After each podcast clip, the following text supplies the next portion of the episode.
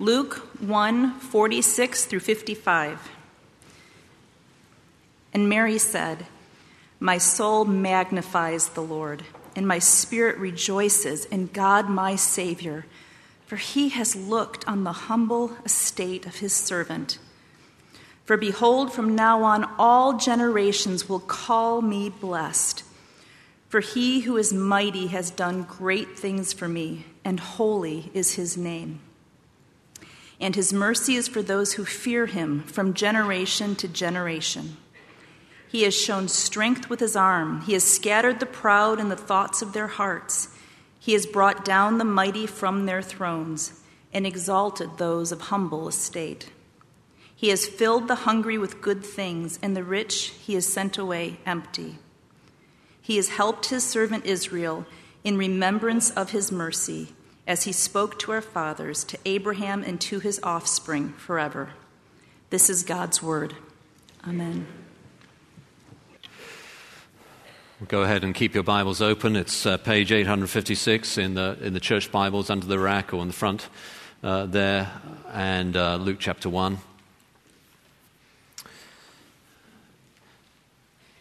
The Sunday after Thanksgiving is always an interesting Sunday to preach. It feels like a lot of us have eaten too much turkey.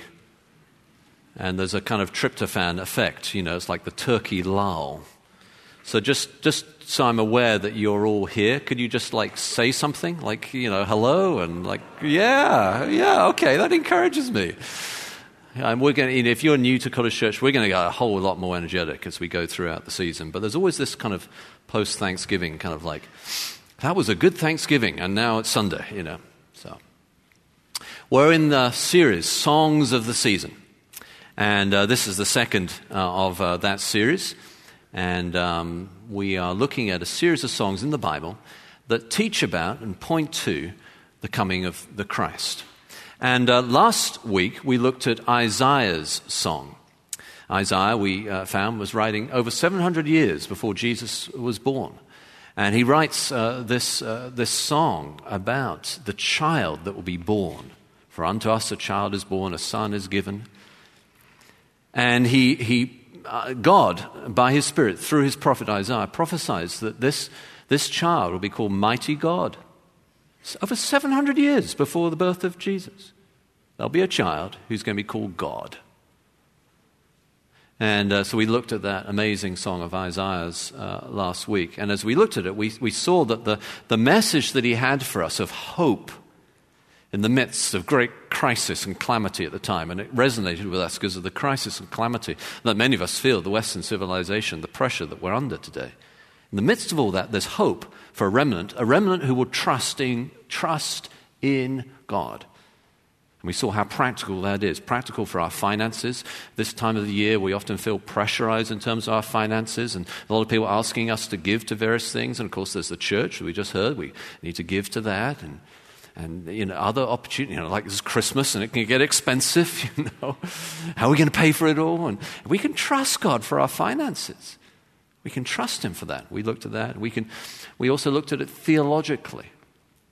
That actually the truth of God, uh, to understand and comprehend who God is at its very heart, requires a trust response. The ancients, ancient church fathers had a phrase for that, which was faith seeking understanding, to understand really anything about this world, but especially theologically. And you trust, and you can trust God for the things that you do not understand based upon the things that you do understand as revealed by Him in His Word. And then we saw how it is also practical at a personal level. Practical because when we trust God, we receive His forgiveness, and then we are enabled and indeed called to forgive um, those around us as well. And we looked at the story of Louis Zamperini in the, in the Second World War, how he was tortured. And yet, when he became a Christian, because he'd received forgiveness, he was able to forgive. Well, now we're in the second of these songs of the season, and it's Mary's song. And we're at the beginning of, of Luke's gospel. And Luke, actually, in the introduction to his, his story here, has four songs, and we're going to look at each of them.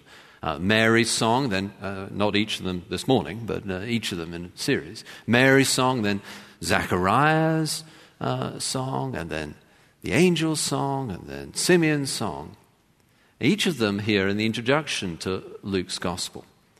And he has a particular message that he's trying to communicate through each of them underneath his overall message. So, Luke, in his story, he's writing actually two volumes. So, Luke is the first of a two volume work. And Luke tells us why he writes. He writes, he says, so that you may know the certainty of the things that you've been taught. And he makes a careful investigation from the beginning. So Luke is saying that what he is writing is actually um, not just a story, not just a wondrous story, but history, fact, based upon eyewitness account. He's carefully investigated it so you may know the certainty of the things that you've been taught. But it isn't only sort of objective, dry history. It's also intended for a transformational purpose. So, in the second volume to his, his work, the book of Acts, as it's called to us, he tells us that in my first volume, I wrote about what Jesus began to do and teach. That's Luke's gospel, what he began to do and teach. With the implication that then he's now writing about what Jesus is continuing to do and teach by his Spirit through his people, even today, from Jerusalem to Judea, Samaria, and the ends of the earth, that you, if you, as we saw in Isaiah, trust in God, you can be a part of an international movement of Jesus reaching out to the hurting, the broken. That's what he's doing today through communities like this, communities of Jesus. And that's Luke's overarching theme. And then each of these songs, his introduction, has a purpose behind it to elevate and lift up and point to that overarching theme. And Mary's song that we're looking at this morning, its big sort of idea, the big theme, the big thing that goes throughout it is this reversal, this, this surprise that she has that she's blessed. You've got to remember that Mary was almost certainly, we don't know for sure how old she was when she, when she wrote this, when she spoke this, but she was almost certainly a young teenager. We're talking about a maybe a 15 year old girl, may, maybe 14 year old, maybe 13 year old, a young 15 year old girl. And she is the vehicle for this extraordinary blessing. This wonder that could it be me? And because of that, it elevates her to praise. So, what this, the purpose of this song for us then is to elevate us to praise and joy and celebration, even on the Sunday right after Thanksgiving. to lift us to that place. And how important that is, especially at this season. You know, we, have got all the Christmas decorations up and the lights are up, and that's all good. But every time of year, we, also are aware of sadnesses at this time of the year. There are people that we love who are no longer here, and every time we see the Christmas trees and the Advent candle, uh, candles and everything, it reminds us they're no longer here, so there's a sadness to it. And then we're closer to our family, and sometimes there's friction between family members, and there are difficulties that we face, and we need to be elevated to worship and joy. And Mary's song is intended to do that to us. Well, let's see how. If you're taking notes, there are four elements to that. And the first is in verses 46 and 47. And here, Mary's describing the nature of real worship, the nature of real biblical joy in, in God, and the nature of real praise. So she says, verse 46, and Mary said, and now she says, My soul magnifies the Lord. Stop there. My soul magnifies the Lord. So, this joy, this praise, this worship is something that is moving to the very deepest part of who you are. It's the immortal soul in Christian doctrine. It's the very nature of who you are as a person. It's what makes you you. That is lifted. And you say, well, that's, that's fine, but you know, actually, the whole idea of the incarnation to me just seems extraordinary, impossible, incredible. No one, no one anymore can believe that, that God became a baby. I it's ridiculous. But you see, that is predicated, is assuming that the God of the Bible is not the God of the Bible. Which, of course, gets you into a bit of a vicious circle. It's the trap that David Hume, the great Scottish philosopher and atheist, fell into when he said that basically there was no amount of evidence that could ever convince him that a miracle took place. Well, that's a problem, isn't it? Because how then would you ever know that there was a miracle that took place? But that was predicated on and assuming that the God of the Bible was not the God of the Bible, that God was not the kind of God who can do the impossible. How about this Christmas, this season? You open yourself up to the possibility that He is, that He could have, and then explore it. The soul, you see, is not just the feelings, it's the, it's the whole of what makes you you, your thinking and your feeling. And your feeling is also then moved as you enter into who, who this Jesus is in worship this season. Her soul, her soul, my soul magnifies the Lord. So it's all centered on God. That's why, as a church here, we're careful with the songs we pick and the, the way we construct our worship services because we want everything to be about Him. You know, worship isn't like my feelings. You know, I, I feel this and I feel this and I'd like this and my preference is this and I want this. We make it like that. That's not worship. That's just what I want. Worship is about Him. My soul magnifies the Lord, God. It's all centered on Him and who He is. And then when you have that, then your soul is lifted because now it's about someone so much bigger than merely you and me. It's about who God is, the very creator of the whole universe. And you can encounter Him in worship and meet Him and know Him. My soul magnifies the Lord, she says. So it's, it's it's, it's about her very soul, it's, it's centered on God. And then she says, these are three elements of the nature of real worship in the, in the first part of this, uh, the first kind of point of the sermon. Then she says, And my spirit rejoices in God my Savior. See, the nature of real biblical worship is that it focuses on salvation. It's not about I'm feeling better this week, or uh, my, my body, my physical body is healthy, you know, thank, thanks be to God. And, and uh, you know, I, I, went to the hospital and it wasn't as bad as I thought it was going to be, and so thanks be to God. Or I, um, I, I've got enough money this week, so thanks be to God. Those are all good reasons to thank God, for sure. But the real focus of biblical worship is on salvation. Salvation for all eternity. And salvation in Luke's gospel has this theme of Exodus. When, when Jesus appears at the Transfiguration, it says there that he, he talked about his departure, or literally his exodus. So, Exodus, release from slavery in Egypt, is now the Exodus, the release from slavery that Jesus brings. That's salvation. You're now freed from your sins, you're freed from your bondage. You now can break that habit, and that's all on offer at Christmas. But of course, then it elevates us, it lifts us. It's like, wow, my soul magnifies the Lord, my spirit rejoices in God, my Savior. He saved me. It's exodus, it's rescue. That's, that's what real worship's like. My soul rejoices, my magnifies, my spirit rejoices. That's worship. That's what it should feel like. That's what it should be like. That's the nature of worship, according to Mary. And you say, well, how do I get there? Well, then, so that was the first element of this description here of how we enter into the joy of real worship and the just, first of all, the nature of worship. And then she has three ways that we get there, three reasons to be in this place of real, joyful worship.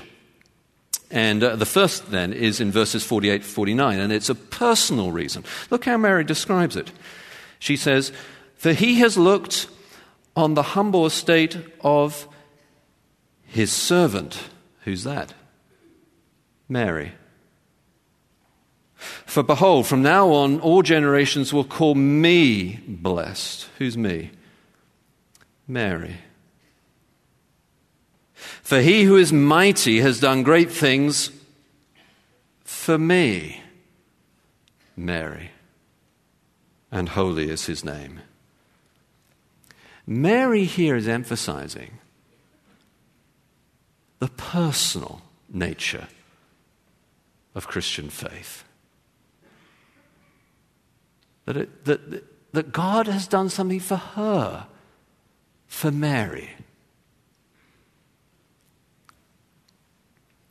You know, the church always reflects the sort of pre- pre- predominant uh, Uh, preponderance of ideas of the culture around any particular time and location. And in our time and location, there's a predominant preponderance of ideas that are related to, well, the machine, the industry, the factories, the system well, recently, of course, the computer, the iPhone, the machine, computation, systems, organization, structure.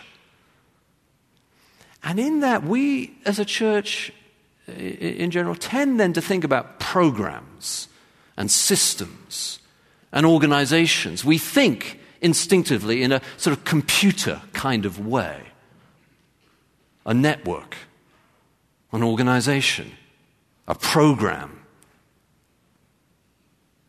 But Mary is saying, at the heart of the nature of biblical worship, a motivation for the nature of biblical worship, is that it is personal. It's about a 15 year old girl. It's about you. Could be. It's about you. It's about you.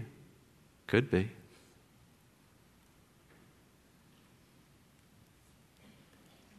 E.M. Bounds uh, wrote a classic book called um, Power Through Prayer. And the beginning of this uh, classic book, he describes how the church tends to think in terms of the organization and the system. He says it strives and stresses over more efficient plans to get the gospel out efficient. It's a machine like idea. But according to E.M. Bounds, God's method, and of course there's a place for organization, systems, all the rest, and he acknowledges that. Of course there is. But according to E.M. Bounds, God's method is always the man, or here, the woman, the teenager, the 15 year old girl. What that means is we as a church must never, you, you must never feel like you're lost in the shuffle. Like it's a big church. I don't fit in. Oh, God, God knows. He, he knew Mary. He knows you. Your holiness, your faithfulness, your Christ-likeness, that's the whole game. That's the whole thing. God's method is always the person. It's you.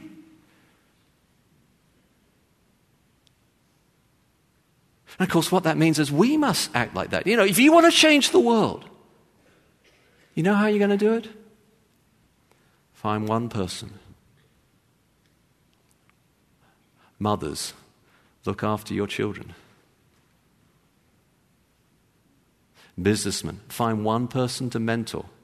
Not to be a better businessman, no, that's fine, but to be a better Christian. Find one person and invest in them. God's method is always the person. He's looked on the humble state of his servant. He's called me blessed, things for me. That's a great reason for praise. She gives another one, the second of these three reasons that support the nature of real worship. And this is in verses 50 to 53. And here, what she's emphasizing here is a theme throughout um, Luke's gospel and a theme throughout this, this song, which is the up. Well, let me, let me show you. Look, here it is. Look. Verse 50. And his mercy is for, for who? Who does God have mercy on? It's for those who fear him. What is. Okay. And from generation to generation, he has shown strength with his arm. He scattered who? He scattered the proud in the thoughts of their hearts. All this is about the upside down kingdom. It's upside down. It's contrary to what we'd expect. It's upside down. He's scattered the proud in the thoughts of their hearts. He's brought down the mighty from their thrones and exalted those of humble estate. He's filled the hungry with good things and the rich he has sent empty away. It's upside down kingdom. And that is such a reason for praise. There are so many people on the face of this planet for whom this is fantastic good news. You mean me and my poverty? You mean me and my humiliation? God has a heart for me. Yeah, not only is he a heart for you, it's, it's, he's focused upon you. And when we read this, we're aware that immediately it contradicts and counteracts a strong teaching present in the American church today. I mean, if, you're, if you're a prosperity gospel preacher, if you're preaching that God blesses the rich, and that if you're just faithful, you're going to be healthy and wealthy, what, what do you do with this? It contradicts it. But by the same token, we mustn't over materialize it just like we mustn't over spiritualize it. Like we're not Marxists as Christians. We don't believe that everything is just about matter. It's not about the amount of stuff you have, it's about the heart and what you do with the stuff you have. I've met rich people who are very humble. And I've met poor people who are filled with pride and bitterness. And vice versa, of course. What counts is not where someone puts you on the hierarchy of stuff that you have. What counts is how God looks at you. Which is why Mary begins this section here, this upside down kingdom section, where he says, His mercy is for those who fear him. That's the difference. You know, um, a good illustration of this, I think, is um, from another song that was written uh, recently, or not that recently, I mean the last like 30 years. That's recent for College Church, but. Uh, and uh, it's a well known hymn. It's called In Christ Alone. And in that hymn, we sing it often here. We, we sing, actually, by the way, we do sing more modern stuff than that. In fact, our pastor Eric Dewar writes songs all the time. So it's just, we're singing some amazing modern hymns. But this is a reasonably recent uh, modern hymn called In Christ Alone. It has a phrase in it in, in, where it talks about how God's wrath is satisfied at the cross. And that phrase, when in Christ Alone, there was an organization that wanted to use that hymn, use that song in its, in its hymn book, in its organization. And they came to the authors of that song and said, We'd like to use that hymn on one condition. What's the condition? The one condition is that you remove that phrase, His wrath is satisfied. And they said, No, we're not going to do that because the Bible talks about that, that God's wrath is satisfied at the cross, that God, to translate, God's wrath is satisfied at the cross. Now, that's fearing God. Doesn't matter what they say, I can do what God says. And if you are rich, as you know, not by Bill Gates' standard, but by, you know, someone in a village in Africa's standard, we're all rich. All of us. Then what you do with the wealth that God has given you is you become a channel, a channel of blessing to other people. That's the only safe way to be rich. It's an upside down kingdom. Jesus says you cannot serve two masters. You cannot serve both wealth and success and fame and Him. You must make your choice. It's an upside down kingdom. You must use what you have for His glory, the talents that He has given you. So we're looking at uh, what it is that worship, that this worship, and how we can have this joyful worship this season. And we looked at the nature of worship and how Mary describes that. We looked how it's uh, the reason for it is personal. It's like Mary, it's us, it's you. And we looked at it in terms of it's an upside down kingdom. And then finally this morning, uh, there's the final part that Mary describes here, which is the fulfillment. And this is verses 54 and 55. She says this he has helped his servant Israel in remembrance of his mercy. Now, that phrase, mercy, is the second time it's occurred uh, uh, in the passage, and almost certainly it refers back to the Old Testament. So, in the Old Testament, there's a word called hesed in Hebrew, which means covenant faithfulness. It means that God has made a promise and he's going to be faithful to it. It's his loving faithfulness, chesed. And often it's translated by this same word here, mercy. So, almost certainly, what Mary is referring to here is the covenant faithfulness of God, that He's made promises and He's kept them. So, He has helped His servant Israel in remembrance of His mercy as He spoke to our fathers. You see, the promise He made to our fathers, to Abraham and to his offspring, that is, to his seed forever. What Mary's saying, again, isn't it amazing? This is a 15 year old girl. She's writing and saying this. She's a teenager. Look, older people, don't look down on the teenagers. You know, one of them around us could be a Mary, as it were. Committed to Christ and to his gospel, faithful. She's writing this stuff and she writes it. She's looking back through the whole, she's, she's writing with insight beyond the, the bounds of most theological PhD students and, and, uh, She's extraordinary insight that God's giving her. She's describing the whole story of God's salvation plan. Really, back to the Garden of Eden, where, where God promised that, it, that through Eve there would become an offspring who would crush the serpent's head, that is, defeat the, uh, Satan. And Eve, in Genesis chapter 4, thinks to herself, well, the first child she's had, she's like, could it be this one? I've got a man. Could it be this child? And of course, it was not.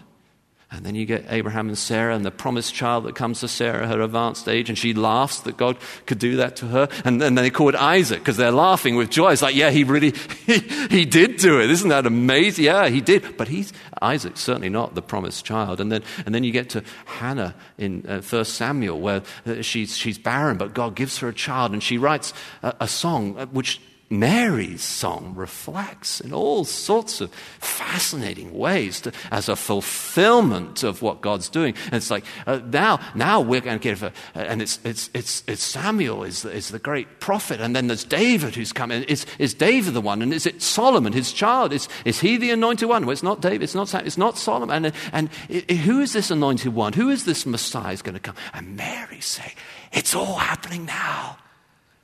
I've got this baby. That's amazing. Wow. 15 year old girl. And what she's saying is that if God has been faithful to his promises all these hundreds of years for the Messiah to come, surely he'll be faithful to come again. Surely you can trust him with whatever you're going through in your family you can put your hope in Him. Surely He'll be faithful to His promises. And with all that, you, you begin to be elevated to joyful worship. There was another Mary. I'm going to close with this. There was another Mary, um, 1800, Wales. Her name was Mary Jones. Mary Jones came from a very poor village, family, poor, uh, small village in, in Wales um, called by a name that, with my English um, accent, I can't even pronounce. Um, it has two L's at the beginning of it, and I just get lost in that moment. But it's a small village in Wales. Mary was um, committed to God, Mary Jones. But she didn't have a Bible, not in Welsh. She heard that there was a Bible in a town nearby called Bala. And uh, there was a minister there called Thomas uh, Chalmers, a minister who'd been trained actually by John Newton, famous for the, uh, the Amazing Grace hymn from Olney in England. Thomas Chalmers was, in this, uh, was the minister of this town, Bala, was well known. And she heard that he had Welsh, a Welsh Bible. It was 26 miles away. Mary was from a poor family. Obviously, they didn't have cars. This is 1800, but she didn't have a horse or uh, anything to a cart or anything like that. She'd have to walk. It's 26 miles. But she wanted a Bible. And so she walked. She was poor. She had no shoes. She walked barefoot. 26 miles. Just so she could get a Bible.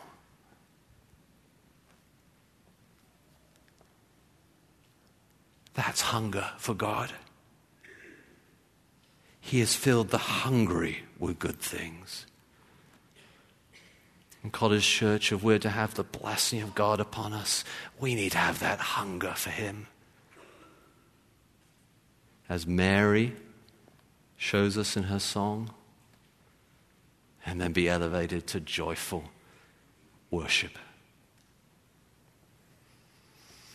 Oh, our Lord God, we do pray that be true uh, for each one of us here and for us as a church. We pray, Lord, that we would uh, be those who have uh, the nature of real uh, worship, that our soul, our very being, who we are, would magnify you, would lift you up, center upon you because of what you've done um, through saving us.